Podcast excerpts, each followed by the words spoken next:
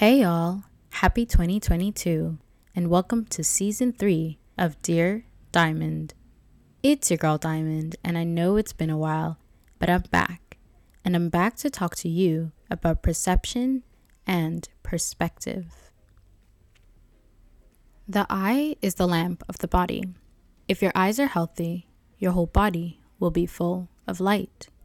But if your eyes are unhealthy, your whole body will be full of darkness. Matthew 6:22. Or as William Shakespeare says, the eyes are the windows to your soul. As I was reflecting on these sayings, I was asking God, what does it mean? What do you mean when you say your eye is the lamp of the body? What is it that you're trying to teach me? So God wrote me a letter, and this is what he said. Dear Diamond, my beloved, your eyes are what you use to see, to receive information. If your eyes have light, then your brain, your mind will also have light. It will have an image, and that image is your perception. Your perception impacts the way you see the world. It impacts how you treat the world around you. It impacts your perspective. And if your perception is filled with light, your immediate world, your perspective, will be healthy. It will also be filled with light.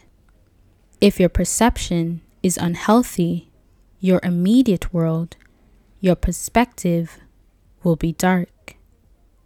In order for your world to be healthy, you must first have light. What is the light, you may ask? The light is my word. It is all that I have spoken, and it is all that I am. It, I, never changes. It stands the test of time. It accomplishes all that it's been set out to do. My word is a lamp unto your feet, and a light unto your path. My word is a tool to reshape, renew, correct, guide your mind. Without light, your world will be dark. So, spend time with my word. Let not your physical world be the mold for your image, your perception, but allow my word. Allow the light to be the mold. Allow my word to change the way you see your world, the way you treat your world, the way you receive from your world, and the way you show up in the world. Do not conform any longer to the patterns of this world, but be transformed by the renewing of your mind. For as a man thinks in his heart, in his mind, so is he. Change your perception, and you will change your perspective.